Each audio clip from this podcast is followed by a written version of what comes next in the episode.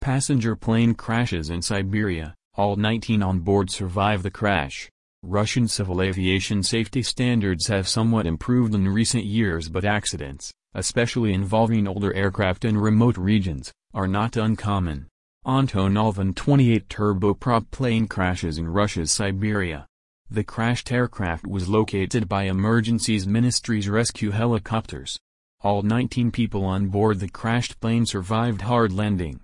Russian-made Antonov An-28 twin-engined turboprop passenger plane, operated by the Siberian Light Aviation CLA, a small airline offering regional flights in Russia's Siberia, went missing while flying from the town of Kedrovoy to the city of Tomsk. Shortly after disappearing from radars, the crashed aircraft was located by Emergencies Ministry's rescue helicopters that were dispatched to search for it. According to the ministry officials, all 19 people on board the crashed plane had survived the hard landing.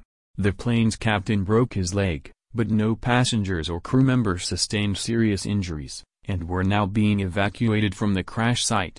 According to the Siberian Light Aviation Airline CEO Andrei Bogdanov believes, the engines of the crashed An-28 plane could have failed due to extreme weather conditions.